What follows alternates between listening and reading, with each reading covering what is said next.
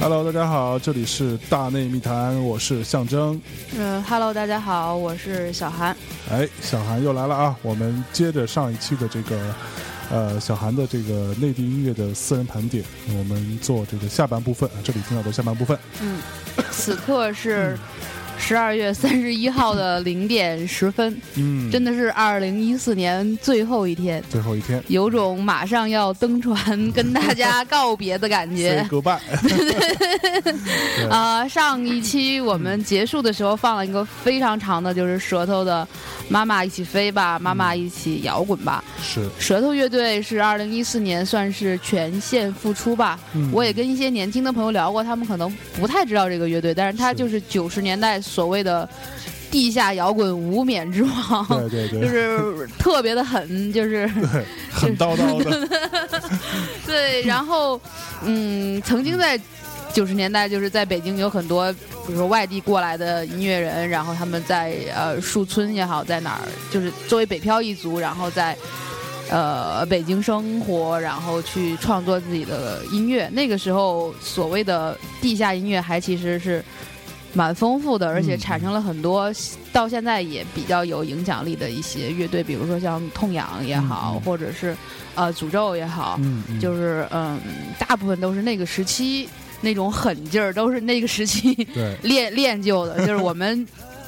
上一期还在八十年代的那种浪漫之中、嗯、这最后结束变成了九十年代的一个很惨惨残酷、嗯，但是妈妈一起飞吧，妈妈一起摇滚吧。那首歌是他二零就是两千年初快解散的时候的一首呃歌，然后没有收录到他们的任何一张专辑中，在他们今年呃复出的这张就是把原来的老歌重新编曲、重新演绎的新专辑里就加了唯一的这首新歌。嗯嗯，但这个歌我觉得是打开我摇滚乐。呃，大门的一首歌，就是我在二零一二年，我还在上大学的时候，舌头乐队。二零一二年还在上大学。二零二零零二年上大学的时候，在兰州的黄河剧院第一次看中国所谓的这种内地摇滚乐的现场，就是我看的第一场现场，不是唐朝黑豹、魔岩三杰，就是舌头乐队。我去！就在在在兰州的黄河剧院。就你无法去消化当时就是看到他们现场之后的那种生理和心理的那种震撼震撼和狂躁和无处去、嗯、去宣泄的这种去宣泄的那种那种那种它也是一种力量，但非常的混乱，打打乱了你的那种那种那种元神的那种感觉，然后就让你对这个世界重新认识。你觉得所有的东西可能就是老师教育的那些所谓的乖宝宝，所谓的你要、嗯嗯、你要你要上进，你要混得好，你要出人头地，都是假的，对，都是骗子，对，真实的东西就是你有对这个世界自己的观察，自己的表达、嗯嗯、你希望带动别人去知道这个世界的真相是什么。嗯 嗯, 嗯，你有另外一种选择。是，其实我自己呃，之前舌头在北京演出我也有看过，嗯 嗯, 嗯，然后我其实最近这段期间印象特别深刻的一次就是二零应该一三年吧，对，二零一三年就大内密谈刚上线那会儿、嗯，那时候我在杭州，然后呢呃，跟贺宇也跟我在一起，嗯、然后我们我们都在一块儿嘛。然后那那个我们就去了那个西湖音乐节，嗯，那天晚上是这个舌头的压轴，哎，我也在哦，就那那我们在一块儿嘛、哦，然后舌头压压轴那天是呃舌头之前是李志嘛，对对对，对李志唱完之后，刚才舌头之前也是李志，对对对，然后李志唱完之后舌头上台那个吴吴吞。呃，就刚刚我们在形容说万晓利之前是一个呃呃侠侠客，一个剑客、嗯，我觉得像吴吞出场这就是一个杀手，对，就是完全就是就是浑身都是那种戾气，你知道吧？然后完了，他就拿了一根他自制的一个一个大竹筒一样的，对对对，有点像呃尺八，又有点像那个就是新疆的那种什么。一种民族乐器，嗯、但是它是是是自己拿竹子削的，自己削的，然后在吹的时候发出那种声音，让我特别风声鹤唳的感觉。对，就就哇操，就是就完全就是武武侠片这里边那个两大高手对决之前的那个状态。然后整整场它的那种非常紧绷充满力量感的东西。其实我个人的呃音乐情音乐情趣跟审美上，在我到呃二零一三年的时候是不太会喜欢舌头这样的东西的，但那场真是让我被被震震到了。我觉得我到后面我特别嗨，然后贺宇在旁边就说：“傻逼，你干嘛呢？原来又来这么嗨嘛！”我说：“我操，太牛逼了！我我完全被他被他被他征服了，在那场演出里面。”对，后来就是对，然后就去 after party 嘛，嗯、就是在九球会喝酒啊、social 啊等等。然后，呃，李志也过来，他讲了一句话，我到现在还记忆犹新。嗯，就是他对吴吞和小龙讲，就是，呃，有些摇滚乐是影响听众，但有些摇滚乐是影响其他的乐手和音乐人。嗯嗯、我今天就深深的被你们影响了，怎么的？嗯、就是。你觉得真的不是假客气，就是他真是由衷而发，就是像舌头这样的乐队永远是一个，也不能说是榜样，因为他不是说要做给你看、嗯、他自己就是那样的，就是他做这个乐队也是所有的人集中训练、嗯、呃排练，然后过集体的生活，大家就是远离妻儿、嗯、然后每天、嗯、就就像是军训一般的东西。对对对，然后你对他这个东西你是，而且出来的东西就是整块整块的，然后就是特别有冲击力的那种，特别特别特别特别汉子的那种那种东西，就是就是你现在对对对，你在现在这个社社会当中，你可能觉得他们这种硬甚至是不合时宜的硬，但是他就是硬的那么不入，对，硬的那么坦然，硬的那么坚定，对，真的是被他们深深的呃折服和打动，就是因为摇滚乐。就是如果说是从九十年代就是地下摇滚乐开始到现在，真是已经有快二十年的这个历史了。今年也有很多人在梳理这个历史等等吧，嗯、很多人其实都变了，而且是就像我们上一上一趴的那个主题一样，变得伤感，变得怀旧，是变得无力，但是他们还是这样，依然特别的坚挺。嗯，硬朗朗的在等着你所以我们下半场的主题是要这么硬朗呢，还是继续继续颓废下去继续颓废下去呢？哎，我觉得看你吧啊啊、呃、就是说到这些老老老牌的乐队、嗯嗯、就是还是今年有一个乐队，它的也是一个非常就是老牌的这样的乐队，但它出了一张新专辑，可能也、嗯、也也也不太为人知，但是它里边的歌真的有真的打动到我，嗯嗯，听完有些想哭，是哈、哦，嗯、呃，就是雨果乐队的呃《日落大道》中的一首《光阴浮沉》。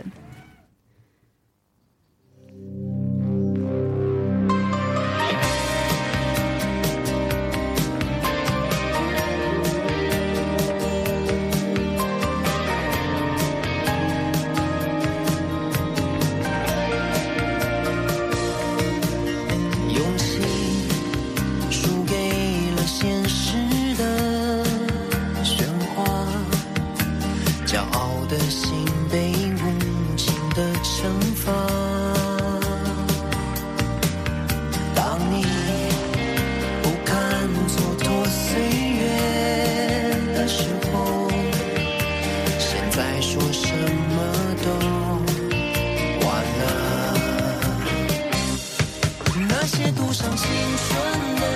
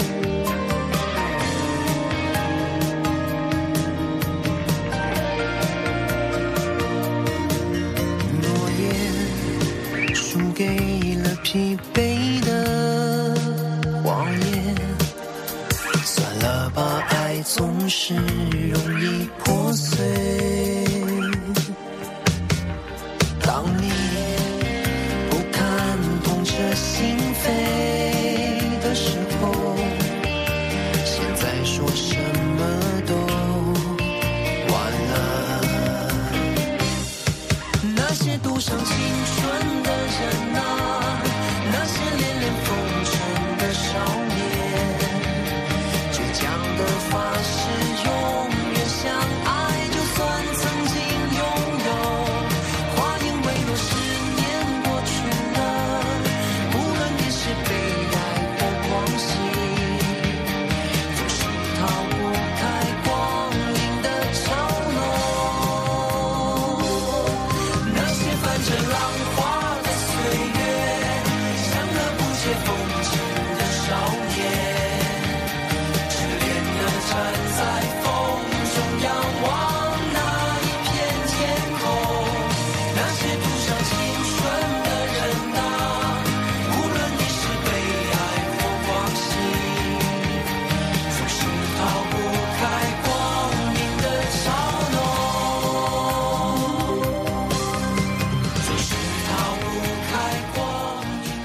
对，就是如果舌头是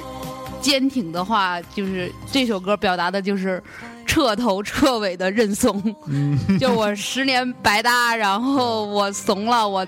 对对，就是这种感觉。但是嗯，这有一个歌词写到说，那些赌上青春的人呐、啊，那些一往无前的少年，倔强着倔强的发誓尽情燃烧，就算一无所有。话音未落，十年过去了，无论你是悲哀或狂喜，总是逃不开光阴的嘲弄。就就感觉说，对，十年又怎样，是吧？就是彻头彻尾的认怂，我就输上了，赌上了我的青春，赌上了我所有的感情，然后我现在一无所有，我逃不开这个嘲弄、嗯、又怎样。对，就是它特别的美，就整个编曲什么的也弄得很美，就是其实还蛮流行。他们是一个上海，在上海，上海对对，在上海一个特别老牌的这样的一个、嗯、有点流行有点民谣这样的一个感觉的乐队、嗯、当时因为在上海的那个独立音乐的那个氛围也不是特别的好、嗯、不会像北京这么好，所以在当年可能就是一支被忽略的、嗯、被有点没有被记载但是很优秀的这样的乐队。然后经过十年之后，他十年磨一剑去做一张专辑，其实如果我不提，可能任何盘点里都不会有这样一张专辑。是，但是它真的是非常好听，无论是编曲也好还是再怎么着，包括它的唱法等等、嗯、都还是有点很努力的让自己去更被大众接受接受。而且这个歌、嗯、我觉得如果是像旅行团也好或者什么的，这歌他们写出这样水准的歌就一定会爆红、嗯嗯嗯、就是有点。但是他就是因为这种坦诚，就是我就是输得一无所有又怎样、嗯、然后又很唯美，就我觉得这首歌的力量就是他这种这种败的力量也让我觉得挺好的，就是挺、嗯、挺美的。就是只要你是很真实的去去表达这些，就是我真的是被首先是被他这种动听的旋律感染了，然后去看歌词，完发现写的那么的残酷就是既美又残酷又、嗯、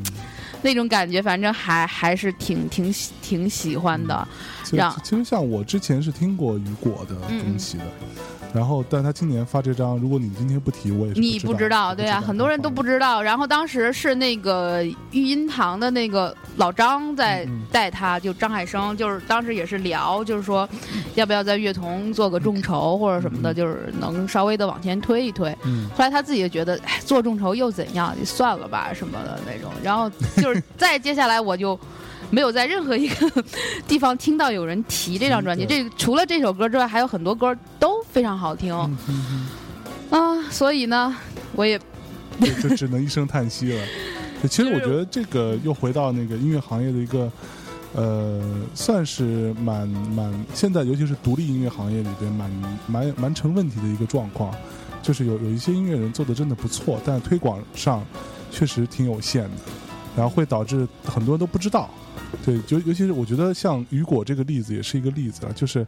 呃，我们我们算是行业内的人都、嗯、我也知道这个乐队，我之前对他印象也还不错，但是你不知道，我都不知道他发新片了，那我你怎么指望说呃，普通的消费者能知道呢？除非他那种特别死感的特别铁杆的那种那种那种听众那种粉丝才会知道之外。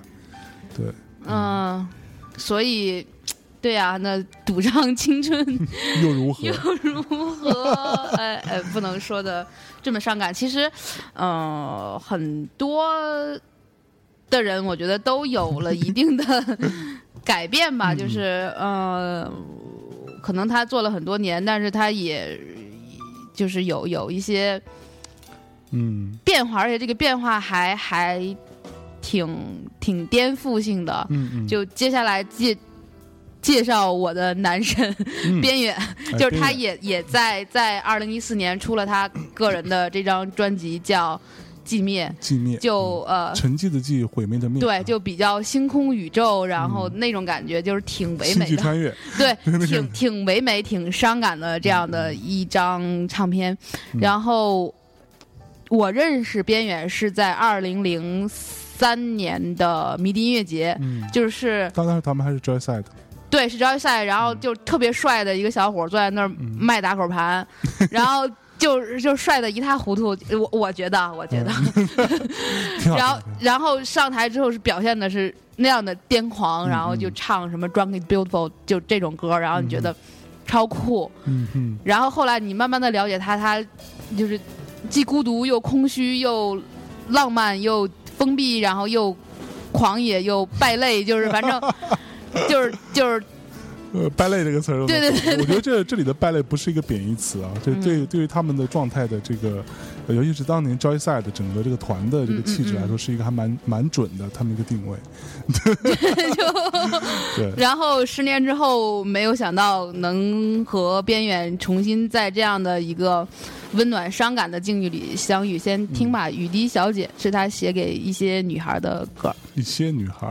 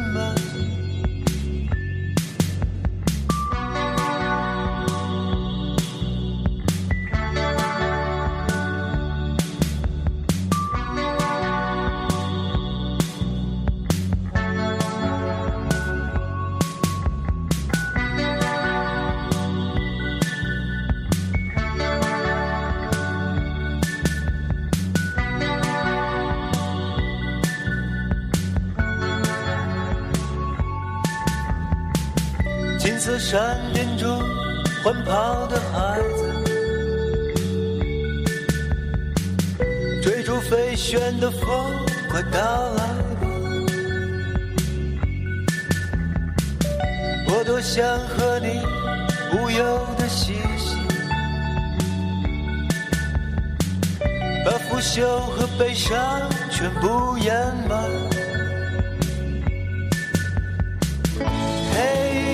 小姐来跳支舞吧，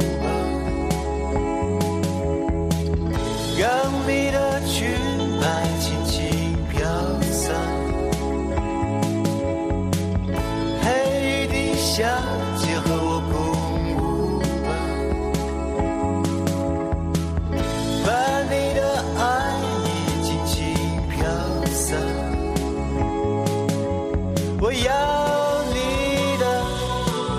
点点抚摸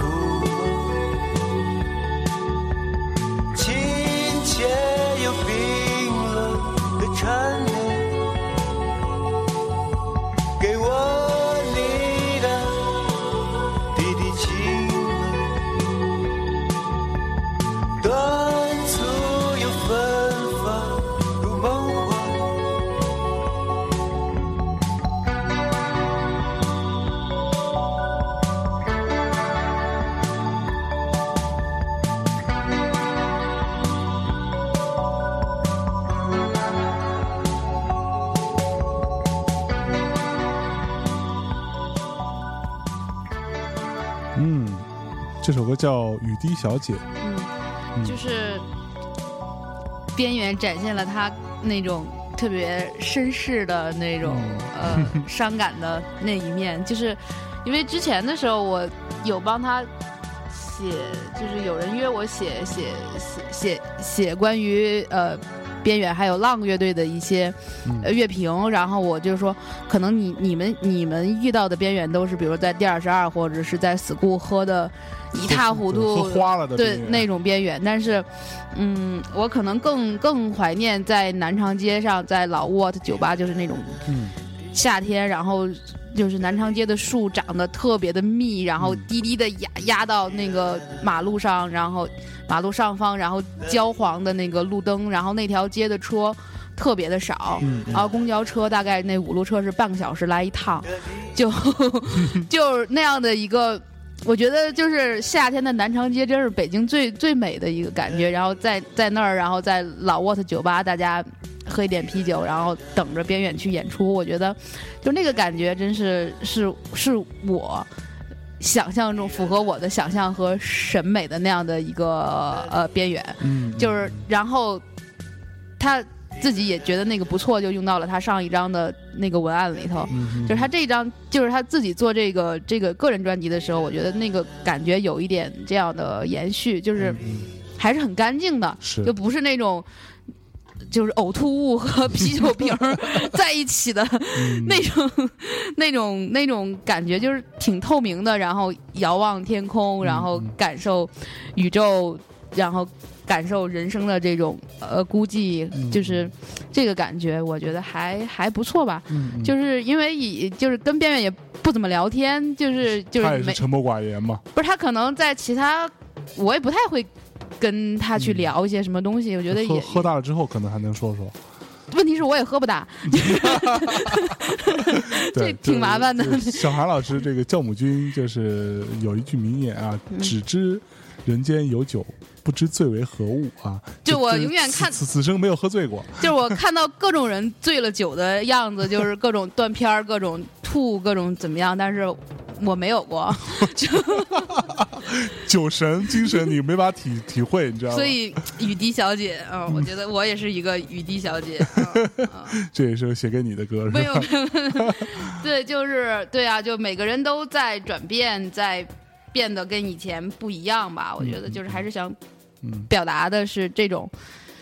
这种变换。嗯嗯啊、呃，接下来我们不知道放什么歌好了，就说到这儿啊、嗯。没关系啊，你就接着盘点好了。盘点、嗯、呃，说到这种变化，然后就是我今年听过的不错的专辑里，我再推荐一个是呃一支后摇乐队叫网文，嗯哦、网文他来自大连，嗯、但是。做的非常棒。嗯，这张唱片是叫《八匹马》。对对对对，就是这个我听。你有听是吗？但我觉得就是很不错，就是在中国做后摇的这一批乐队里面，网文是辨识度最高的。最高的，因为很多人觉得后摇是就是一一一堆器乐的那种表达和炫技和不知所云，嗯、可能必须得。呼大了什么的听听还有感觉，或者喝大了对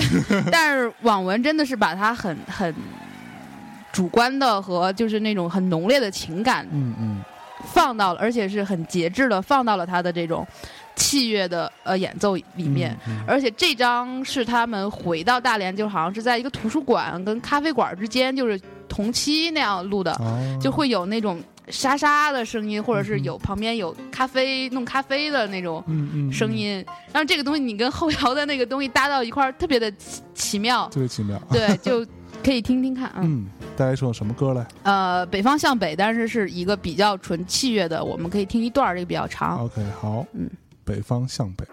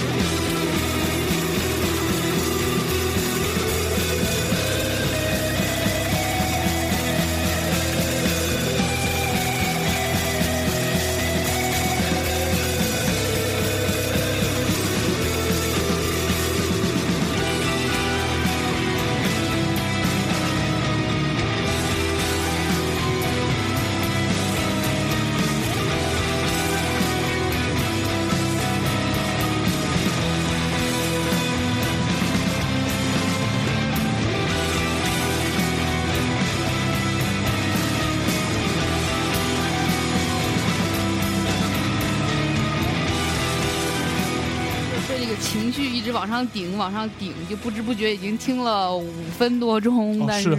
就是就不知道从哪儿能插进来，就是切下来。对，就是今年反正我觉得我有一个很大的变化、嗯、我觉得我们两个因为今年交流的比较多、嗯、我觉得我们可能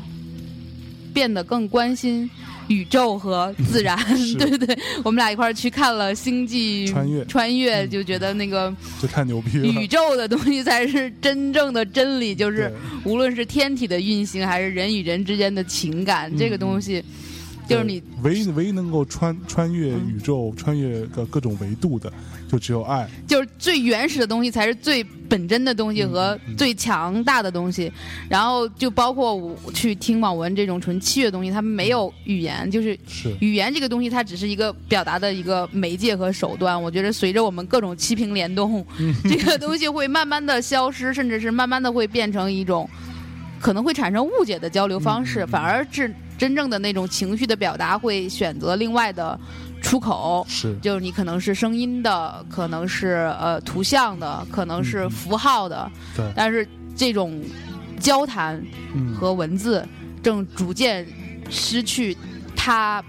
本身那种传达信息的功能、嗯对，然后所所所有的这些呃呃呃文艺的东西也好，就是你会一边听一边觉得，包括电影什么的也会觉得现在的电影没有以前的好看，现在的歌没有以前的好听、嗯、那可能会更喜欢自然的东西，对，喜欢跟大自然接触，喜欢那种更原始更本真的那种人、嗯、可能喜欢那种没有没有受过过多教化的这种人，也喜欢那种比较野的这些东西。 对, 对，其实像呃刚才呃之前小韩放的一些歌、嗯、包括李志的包括舌头的，那个时候其实我就想说、嗯、过于、呃、其实他们的东西有很有很大一部分的情绪传达是依赖于歌词，对对对，就它靠文字这种表达要更有诗意的表现也好，或者更多内心的这种独白也好，它有很多是靠呃歌词，这个甚至像李志跟舌头上手就尤其明显，它都没有什么太多的唱段，对，它其实没有什么太多明显的旋律，它是以一个、呃、更多是以类似于念白的方式，就说唱歌手其实对去表达。那我觉得我我但是其实我回过头来听网文这样东西，你也不觉得说呃中国人真的就 就, 就我们这个民族真的是没有那么没有音乐性嘛？其实我觉得也并不尽然，只是说大家有时候过度依赖于文字跟语言的表达，嗯，去传达情绪，非要把事情说出来，非要把事情说明白了。当然、这个，但是越说越说不明白，越误解。对，但你看网文这个东西，它其实就最直接的给你一个很敏感的一个情绪上的一个表达。这个也是一个，其实我觉得 post rock 这种后摇滚这种音乐类型，很多程度上，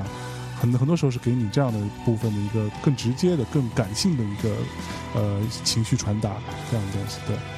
嗯，就是还是说到呃原始，嗯，说到野性，哎，就是可能会相当于是今年吧，就是我和象征接触比较多的一位音乐人、嗯、就是莫西子诗，哎，莫西、啊、对、嗯、就是也是春寒料峭的时候，我们去他的那个录音屏。大年初几啊？我记得是快过年，哎，刚过完年，刚过完年还没有过十五。对，初五、初六什么，初六、初七那会儿，有一天晚上，对对对，对天特别冷，然后但路上打打车也蛮好打的，但是也没什么人，嗯、也不太会堵车。那天是我很罕见的没有迟到，因为真的没有堵车。然后我我还我我是。呃，准时啊，提前五分钟到。对，然后我们就一起听了当时莫西的这张唱片，他那个时候已经录出来的几首歌，就还没还没导出来，就还在那个工程文件里头。对对对对，然后他就里面对，然后给我们放了一首歌，听了特别震撼。这首歌就是《原野》里面的《知了只叫了三天》。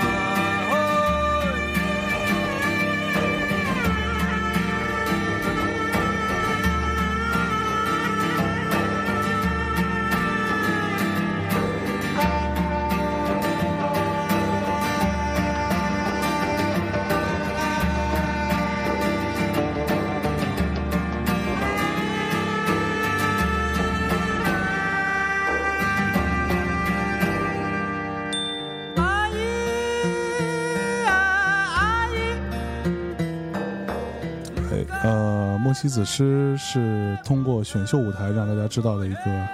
呃歌手啊，然后今年发行了自己的这张唱片叫做《原野》。我在呃，就是前差不多两三个礼拜，嗯，应某个那个周刊的邀约去写了一个华语的一个盘点，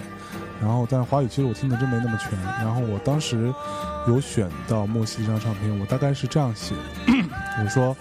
好歌曲的选秀舞台让大家知道了莫西子诗，而在举目关注下，莫西拿出的这张唱片让人吃惊，以语意语和民族乐器甚至自制乐器编织出一个硕大广阔的森林，根系是一个个童年村落的回忆，这是一张勇敢和真诚的创作，值得聆听。 嗯, 嗯这我还就是回到咱们那大年初七，就是我他在介绍这首歌的时候，就是我记得当时特别不好意思说啊，我我我是用我自己家乡的语言唱的，嗯嗯，这首歌表达了一种就是很微妙的掌握不住的情感，嗯、呃，就像知了叫了，知了它只有三天，对。然后就是这首歌，如果你翻译成中文的话，就是你你和我相遇难，相知难，忧伤和快乐都那么短暂，嗯、就像知了叫了三天。嗯，就是呃，知了这种生物是在很短暂的，对，它在呃地底下好像是要存活七年，七年嗯、然后它孵出来跑到这个呃树梢上。它只叫三天，好像差不多，好像是三天还是几天就就就会死掉，是一个整个孕育过程非常呃漫长，但是真的绽放的时候是非常短暂的这样的一个一个生物。就是人和人之间的这种呃相遇也好，缘分也好，就是它可能需要经过很多的酝酿，但可能就只是相遇的那么一、嗯、一瞬间，然后就散掉了或怎么着了，然后对这个东西，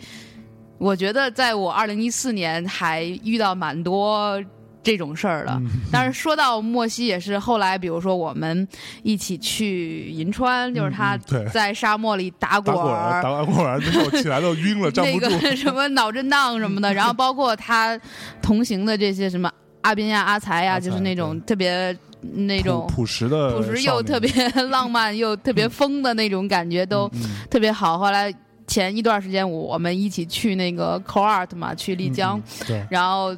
就是大半夜带着我们去那个山里面去烤土豆、嗯、就自己去把一个树然后踹两脚折断，然后就很自然的升起火烤、嗯、烤土豆，然后吃完，然后就趁着月光去爬山，就是夜里、嗯嗯、夜里一两点我们在野山上看着那个天上的那个月亮，呃，不是星星，嗯、就是那个射手射手猎户座的那三颗星、嗯，就是从你眼前一直飘到脑后。哎、因为我前一天刚看完《星际穿越》，然后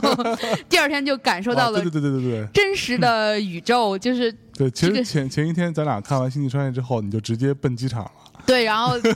就刷了个夜，就吃了个宵夜，完了小韩就直接奔机场了。刷了个，第二天还是没睡觉，就开始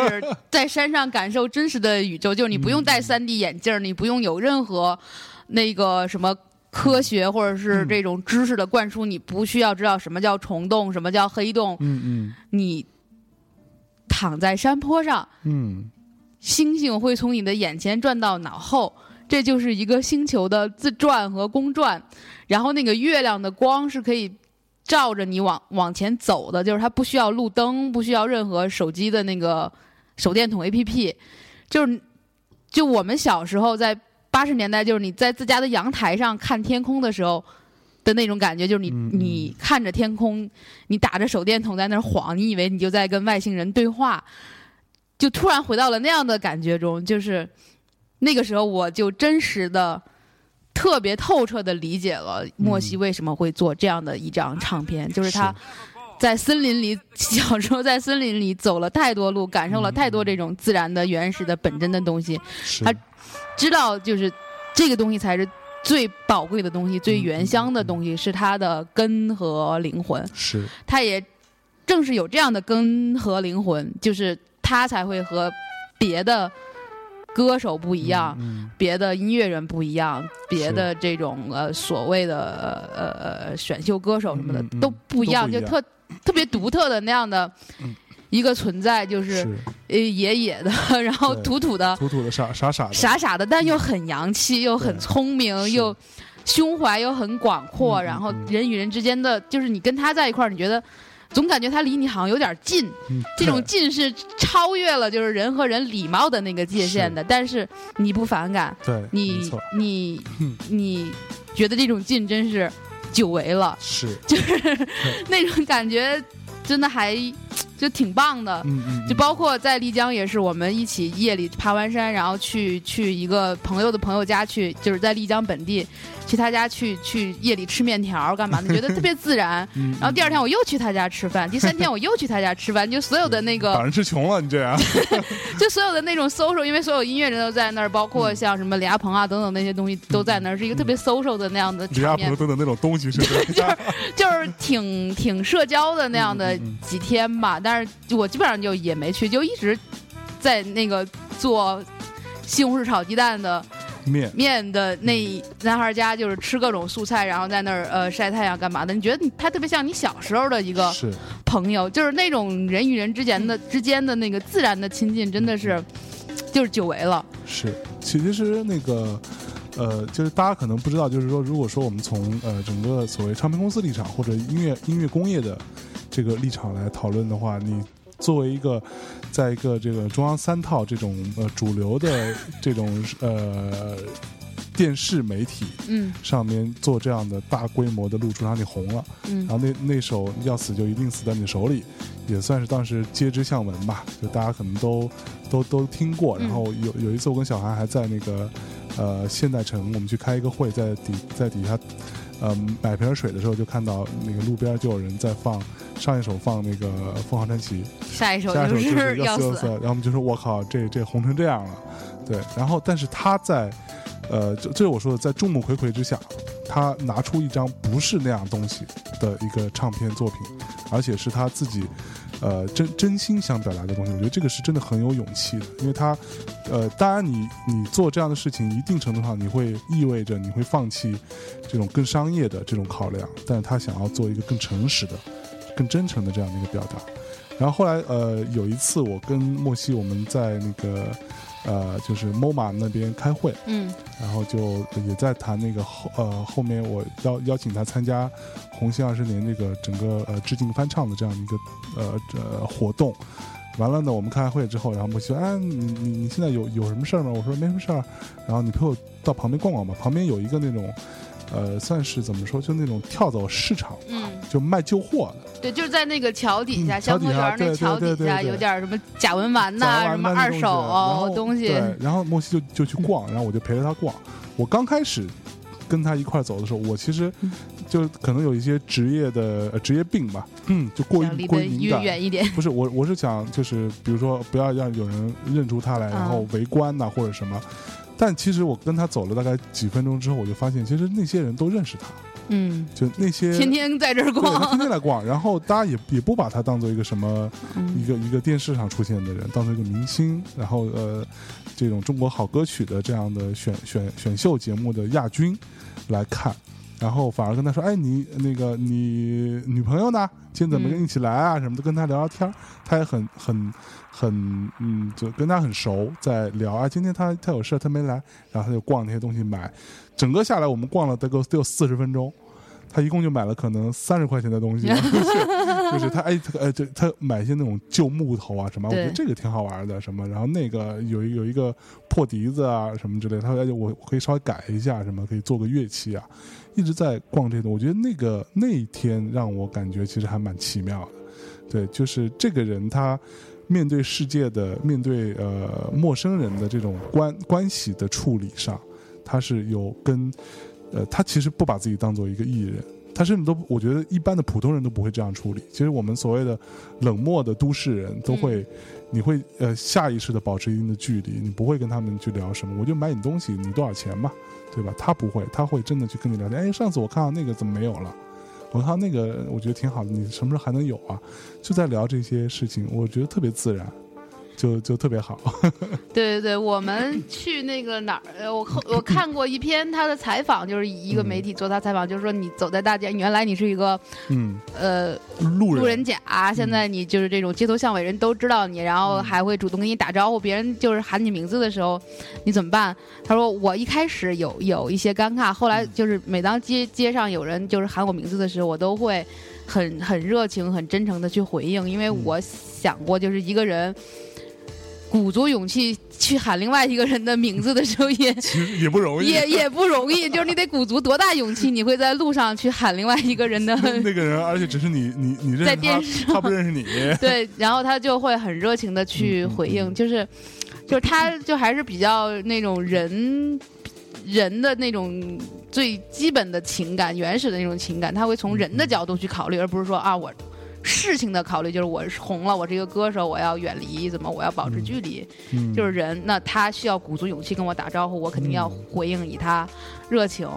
让让大家就是感觉这种呃真情的这种流动嘛。包括我那地我说去去我们去烤土豆什么的，哪来的土豆，就在青旅里面、嗯呃跟青旅，这青旅老板认出他了，就说：“哎，你不是唱那个歌，那个什么要死的那个莫西吗？”他说：“是我呀，是我呀，我我给你唱一遍这个歌，你能给我五个土豆吗？”然后老板就很开心的，就是、是对他也没唱，但是他就用这种交流的方式，就是也有点自嘲，但是就是很舒服的方式，就是在跟人打交道。就是成名没有给他带来什么什么负担，对对，包袱，就是他还是内心有自己独特的那片原野吧。没错，嗯、其实呃，我们在讲《红星二十年》这个翻唱专辑出来之后，我们都呃，可能前两天就是在这个这个活动之之之前的两两两个多礼拜，我们就听到了。然后真的是所有这些音乐人当中，莫西的这版，嗯，他重新演绎的《回到拉萨》做的最好，而且他做的非常有趣，而且他做的就完全是他他他的改编非常的巧妙，而且就一开始听起来就是他的东西了，就已经是他自己的歌了。对对，这我们做那个自由之声，就是给那个黄金时代做一个民谣的那个合集也是嘛，他就是把呃呃萧红的一段诗和鲁迅的一段诗非常自然的结合到了一起，然后就是很简单的一个吉他编曲，但你感觉就是真的就是莫莫西的感觉，对对，就是很有那个感觉，而且他是出的最快的，就是比其他人都快，然后都自然，但是他就是还就是挺能迅速的捕捉到这些、嗯、这些这些信息的、嗯，就是还是挺不错的。是啊、嗯，就是说到呃这个，然后说到致敬红星二十年也好，就是包括莫西，然后我很想接下来连着介绍的就是程璧。嗯、我觉得莫西和程璧是二零一四年我见到的两个比较让我惊喜的新人。嗯嗯嗯、呃，程璧是。也是，就是也很就是，如果说到这儿也差不多。就是我在做，呃，自由之声这张合集的时候，我去我的那个甲方去工作，然后有一个很好的去谈开会，然后跟我对接的那个姑娘是北大的，然后她拿了一个那个程璧的那个唱片，嗯，诗遇上歌，呃，是就是一个、嗯、一张非常美、非常安静的脸，然后诗遇上歌就所有的文案写的工工整整，然后是各种什么盐原哉、什么北岛，就是那种大牌的推荐，然后。就是把所有的那种当代的诗歌，然后唱唱唱成了，就是很舒服。你没有说它多惊艳或怎么样，嗯、但特别的舒服，特别的恰当。我听了两三首之后就觉得，哦，这个真还挺好的，而且是一个当时是我觉得是有一点给我来做《自由之声》这张民谣合集的一些灵、嗯、灵感上的一些触发，就是这个东西一定要得体，一定要、嗯、要简约，是一定要要。要舒服，对对，要舒服、嗯、然后后来慢慢就是也我也不知道怎么着就就加了微信了，然后就、嗯、就就聊天就认识了然后他也是就是那种当时他也挺他他没有做任何宣传，就是他的专辑，这张专辑就在京东迅速的就卖光了，就真的是音乐说话，他本人没有任何宣传，就是没有什么团队，他也没有团队，就自己做小姑娘。然后，因为他之前一直在日本上班，嗯、相当于是、嗯、呃，就是秋初的时候回回北京休假。之前是在原、嗯、原研哉的那工作室啊做工作，对。然后就是你感觉就是。特别舒服的一个小姑娘，就是也穿穿着花毛衣，然后我们在永远穿着花毛衣，在五道口然后见面，然后聊了一会儿天，喝了在雕光喝了一杯咖啡，然后就那种就是哎，看还有一点时间，就也是我们就一块儿去逛那个五道口的那种那种小店，就是那种、嗯嗯、呃，就是大学生才去逛的那种，就是就是一堆店的那种楼里就逛，然后就也他也买了又买了几件花毛衣，又又买了一件那种呢子大衣，然后对，因为我每次见他，他穿的不不一样的花毛衣，对，就是对，就是然后你觉得哦、呃，这个人跟你感觉审美也很搭，然后又很舒服，嗯嗯嗯，就是特别舒服得体的这样的一个一个小姑娘。是呃，然后呃，先听歌吧，先别介绍她了。嗯、这是枯木，枯木是她改改编的，就是一个呃旅日的诗人叫田园的一首日文诗，嗯、就是她之前也是在日本工作嘛。嗯嗯，就好，那我们来听一下这首，先听这个，嗯。嗯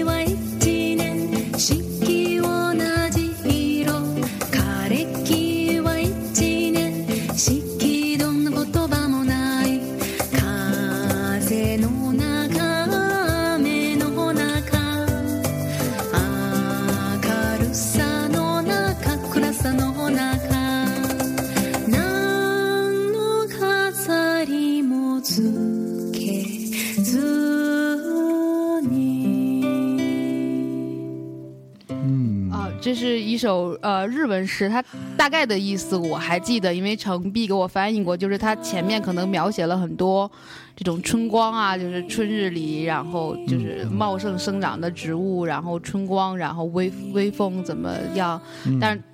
最后点题的是，就是比如到了冬天，然后怎么样，但是最后点题就是枯木才是唯一的风景，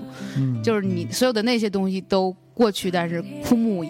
是唯一的风景、嗯、这个是倒是有点那个繁华落尽的意思，不是，它是一个传统的日本美学、嗯、后来我、嗯、我可以多聊一段这个，就是还是多少、嗯、这个应该叫什么瓦比萨比，就是一种枯寂之美，就是日本人是非常讲究这种就是残缺枯寂、嗯、枯枯寂就是这种节制的这种美的，它最就是你那种圆满的东西对他来讲是呃，不美的、嗯嗯、就是你繁华也好，就是那种东西对于他们来讲不是不是最美的，最美的就是樱花，就是枯木，就是有一点残残湿的美和没有就是节制过后的这种东西才是更、嗯嗯、更美的东西，就是枯木是唯一的风景，是就是这种美学今年也特别深深的打动我，因为我夏天的时候就是去 Summer Sonic 玩、嗯、然后就定去音乐节玩，然后去去去京都，去那种呃非常日式的小小旅馆里面去住、嗯、就觉得音乐节的那种所有人都在那儿嗨的那种状况有点假，就是可能也过了去就是看音乐节特别嗨的那个年纪，就是在所有的人都在那样的特别努着，就是台上的音乐人也很卖力，台下的人也都很很很很兴奋的那样的状态，我觉得我是远远旁观的，就是有一点进不去了，就是包括那、嗯嗯、那今年压压轴的是北极猴子、哦哦、觉得超级无聊，就是世界上怎么会有这么无聊的乐队呢？别这样别这样就对，然后他们今年好像是那种各种排行榜的大大赢家嘛，对，就他们因为呃去年那张唱片也是非常厉害的一张唱片、嗯嗯、就是呃也有入选我去年的 top ten、嗯、就是呃，我觉得他们成熟了很多了，当然可能说从审美取向来说，呃，跟你当下的心境可能会不一样。对，我这种过于完美的东西，我我欣赏不了。就是他舞台做的也超棒，然后乐队也就是那种各种努着特别嗨，然后没兴趣，然后就还是去那种嬉皮舞台，去那种破烂摊儿，然后海边喝酒，就还是更喜欢这样的感觉的东西。就是，是然后后来我们就我和星月我们去去京都、嗯，然后星月就是也那种比较猎奇的订了一个那个 Airbnb 上订了一个那种私、嗯、私人的那个住宅，嗯嗯、然后当时一进去就。特别破，就旁边都是那种拿那种黄黑条拦着的，就是危房嘛，就是才会拦那个拦那个栅栏、嗯嗯、然后就是那个危房，然后进去之后你特别就是惊艳，就是他用各种枯树枝，然后那种很笨拙的陶器或者是哪怕铁的或木的这种东西做了很多，就是一步一景做得特别好，是，然后整个房间的那种装装装饰就做的特别特别的讲究，但是又不不做作不豪华，嗯嗯嗯嗯，就是那种随便一个枯枝但摆的很有造型，就是特别好。然后他用的全都是自己用的那种呃太阳能，就也没有用电。然后后来就跟他聊天，他把这个就是这是一个废旧的仓库，废旧了四十几年，真的是一个危房。然后他用三年还是四年的时间，自己一点点去装饰、去装修、去铺地，然后去刷墙、去做里边所有的东西，就做成了一间特别有艺术感的这样的一个、嗯、一个一个一个建筑，然后去开。放做 Airbnb 让让让让别人来住，来感受京都的这种比较典型的这种瓦比萨比的这种美、嗯嗯嗯、然后就然后他爸爸呢就是聊天知道他爸爸是一个建筑师，他妈妈是插花的一个大师、嗯、所以他既懂建筑又懂插花，才会把整个这个地方弄得特别的、嗯、呃建筑上也很美，然后整个的那种、嗯、呃内部所有的细节都非常美，就哪怕你放一个小石头、嗯、还是放一点点枯树枝、嗯嗯嗯、还是就是他被子的是拼布的，然后每一个每一块布都是他自己选的那种、哦、后来就是一个九九三年还是九二年的一个小男孩，小小对对小帅哥，对，然后就特别心动，我觉得就是每一步我在我在他的那个那个那个房子里面大概照了四五十张，就是拿手机拍的各种照片、嗯嗯、然后小韩回来也有跟我分享那照片，确实虽然他拍的技艺没有那么好但是那个东西真的非常是好东西，就是非常极致，然后就也因为语言也不通，就只能是一点点简单的交流，就是呃他英语也不会很好，我英语也不会很好，日语根本没有办法交流，就是在那种短暂的交流里去聊，就聊这种对对自然的这种喜欢，包括对美的这种向往，然后介绍他介绍呃很多一些做建筑的，有好多书就给我们看，一些做建筑的，还有一些做插花的等等，就感觉你这次去日本不是为了看音乐节、嗯、你就是为了去见他，然后然后让他来告诉世间所有的相逢都是久别重逢，对，然后让他来告诉你这个世界上有更更美的东西，有更、嗯、就是你需要亲手去打造能建造的这个东西，然后有一种美叫节制之美、嗯、有一种精神就是这种非常执着的这种职人的素质和这种所谓的匠人精神、嗯嗯、然后你如果喜欢一件事情，你就会痴迷到这个里面去，不停的去、嗯、去做，就感觉我跟他的相遇之后，我觉得我你你你你的开开启了人生的另一扇就是认认知，对、嗯、但是你你也想想，就是如果他没有你没有去，你今年没有去去 Summer Sonic 的想法，然后或者是你没有去京都订一个这种 Airbnb， 而是选择了一个普通的酒店、嗯、甚至是他做建筑师的爸爸没有和他做插花老师的妈妈相遇，就怎么会造就这样的一个人，就是你们可能只接触了三四天，但是这之前要要酝酿的东西，要机缘巧合的东西，真的就像资料一样，可能需要七年甚至几年这样的东西，才会让你在那两三两三天内看那么多美的东西，嗯、那么多极致的东西。哎呀，小韩讲讲的很动情啊！就是呃，我觉得出去走走什么的，去还还很好。然后那天我回来之后也，也也经常会跟他发邮件，就是聊天干嘛的。嗯。然后那天你也看到我们在漫咖啡，嗯、然后程璧把他的专辑签了名，然后写了这句“枯木是唯一的风景”嗯。然后我寄给他做圣诞节礼物，然后他、嗯、他, 他有收到吗？有收到，告诉我什么他每天都听，觉得很好听什么的，哦、就是觉得还不错。就是虽然你们在语言上不能很顺畅的交流，但通过程璧的音乐，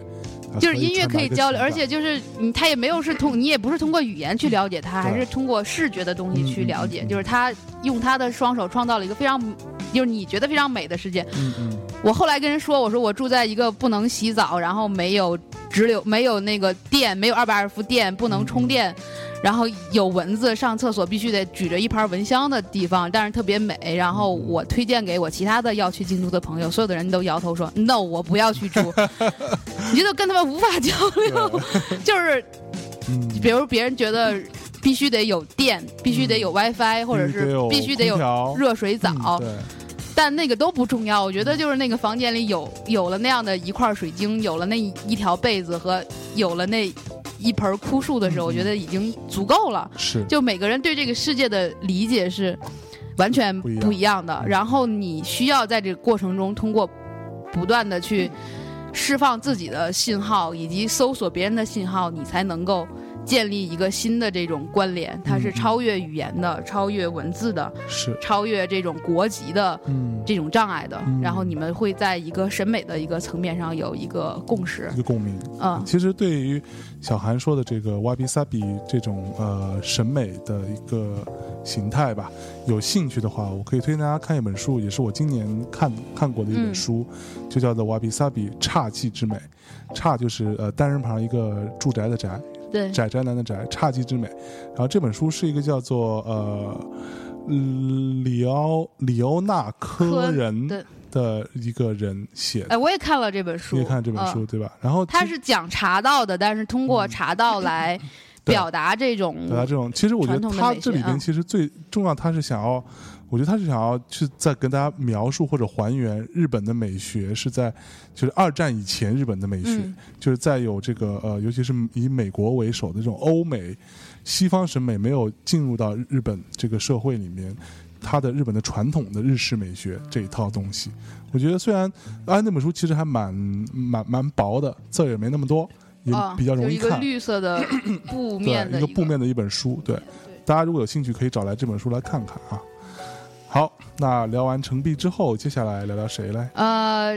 可以顺着另外一条脉络，就是你前两天问我，就是有除了程璧这样的，嗯、就是比较新。说回程璧，她没有那么以前的那样的那种女创作人的那种乖戾古怪，嗯嗯、凄苦，就是挺灵巧、挺乖巧的这样的一个一个新的一个女音乐创作人的这样的一个形象嘛。嗯嗯嗯，然后后来你问我有没有呃其他的比较惊艳的女生，然后我向你推荐了陈粒，对，嗯，就是呃颗粒的粒。我也是偶然听到她的歌，因为她还没有正式的出专辑，这些只是在在豆瓣上有分享试听。嗯嗯嗯，呃这首歌先听吧，我觉得是我听到的今年比较惊艳的一个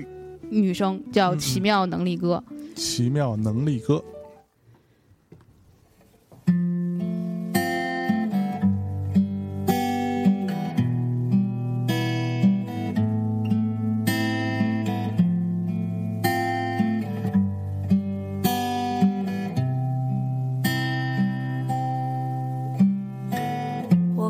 沙漠下暴雨，看过大海亲吻鲨鱼，看过黄昏追逐黎明，没看过你。我知道美丽会老去，生命之外还有生命。我知道风里有诗句，不知道你。我听过荒芜变成热闹，听过尘埃掩埋城堡，听过天空拒绝飞鸟，没听过你。我明白眼前都是气泡，安静的才是苦口良药，明白什么才让我骄傲，不明白你。我拒绝更好更圆的月亮，拒绝未知的疯狂，拒绝声色的张扬，不拒绝你。我变成荒凉的景象，变成无所谓的模样，变成透明的高墙，没能变成你。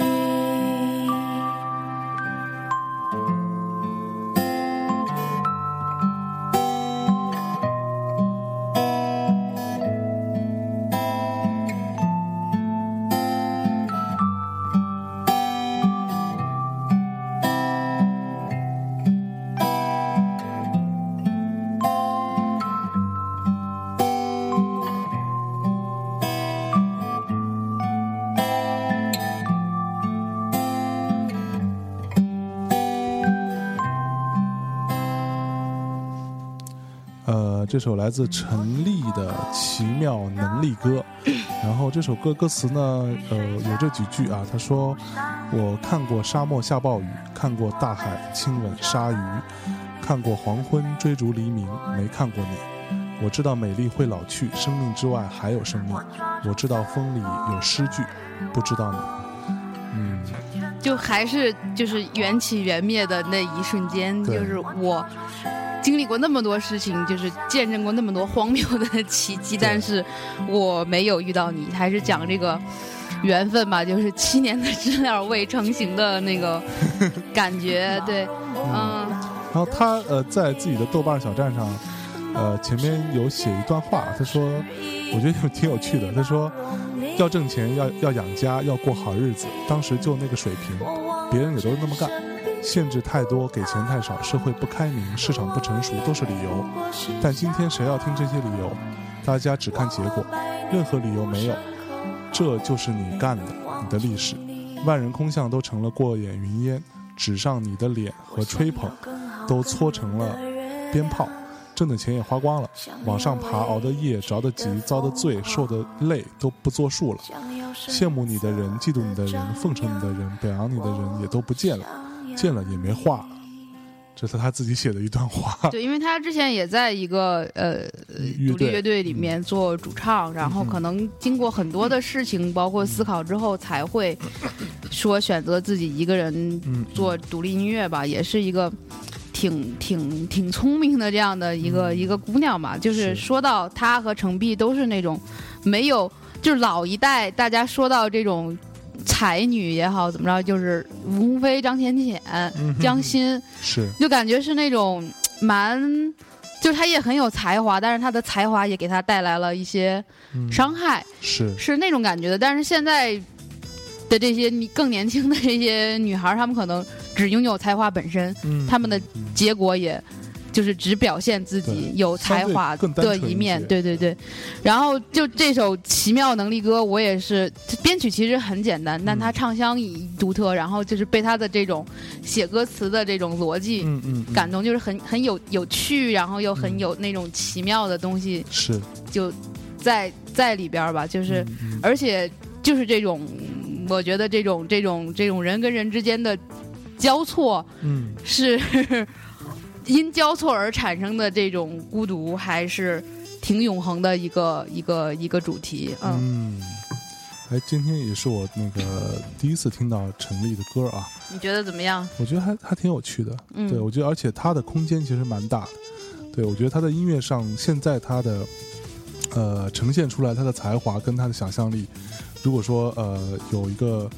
呃如果他有更充足的条件或者时间各方面，他的呃机会能够更好的话，它其实有挺大的空间的。而且这姑娘长得也还不错啊。啊，是吗？是吧？我看刚想聊点深情的东西，又被你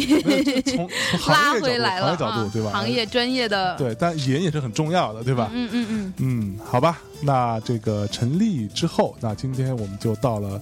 呃小小韩这个私人盘点的最后一个。对，我觉得这个真是压箱轴之作，嗯、压, 压箱底，压箱轴还是压箱底，就是是感觉是我今年最爱的一首歌，嗯、也是我，而且我相当于我是买实体唱片最多的一张唱片，然后我送给不同的嗯呃的人，然后去跟他们分享，包括。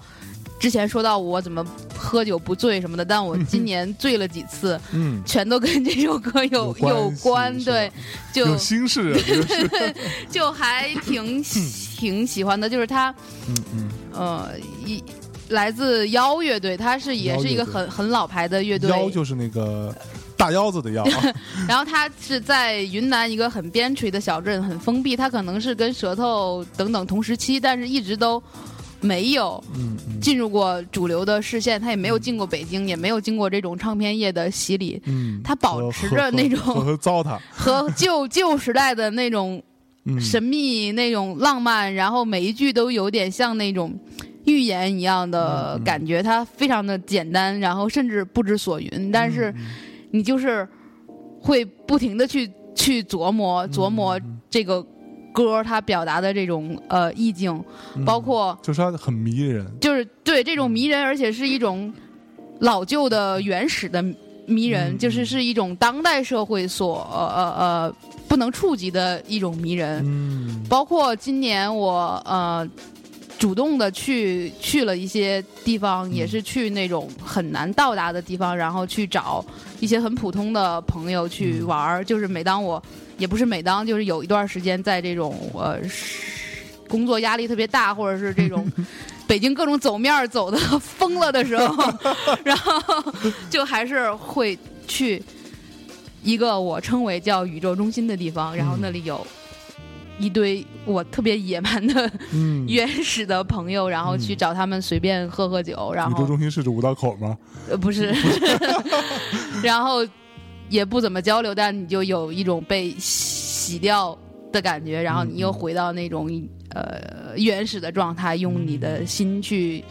感受，而不是再靠这种走面的东西来去维、嗯、维持这个世界的和平，但是维持表面的和平，对对，但是每次也也经过这样的洗礼，也会有一些所谓的伤感吧、嗯嗯、然后我觉得音乐也好，还是人也好，还是真正打动你的肯定就是这样的，能够让你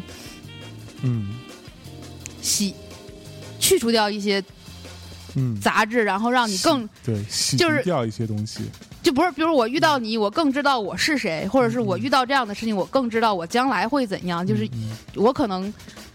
更在乎这样比较心灵的一种呃，真正的一种交流。是在这种交流的过程中，我觉得啊、嗯呃，这首歌相当于是一个密码。嗯。穿起了人与人之间最隐妙的、嗯、关系、嗯，以此为结束吧。好，那这首歌叫什么？呃、叫我爱你。叫我去，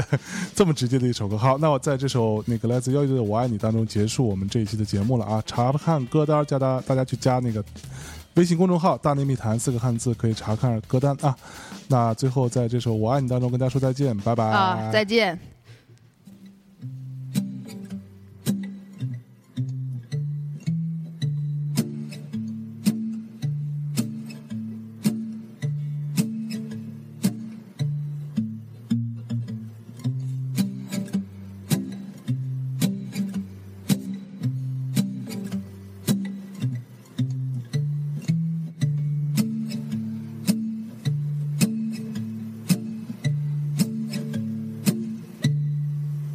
岂有爱人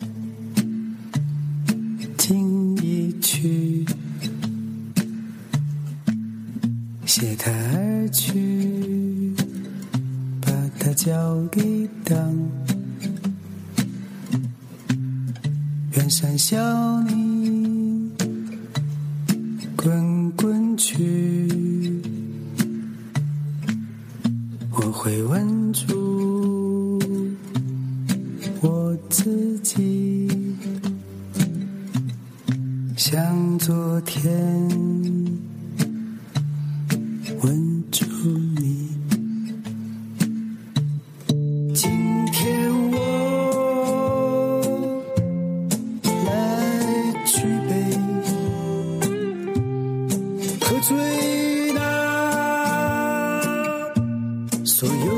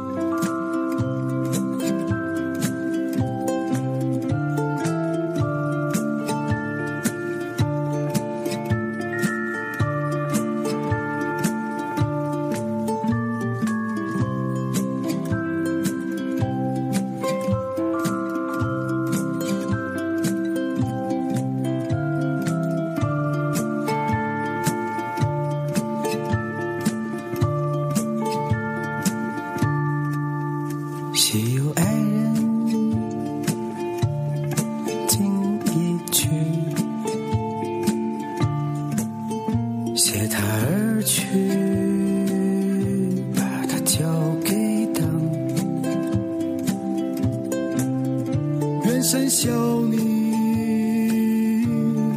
滚滚去，我会吻住吻住我自己，像昨天。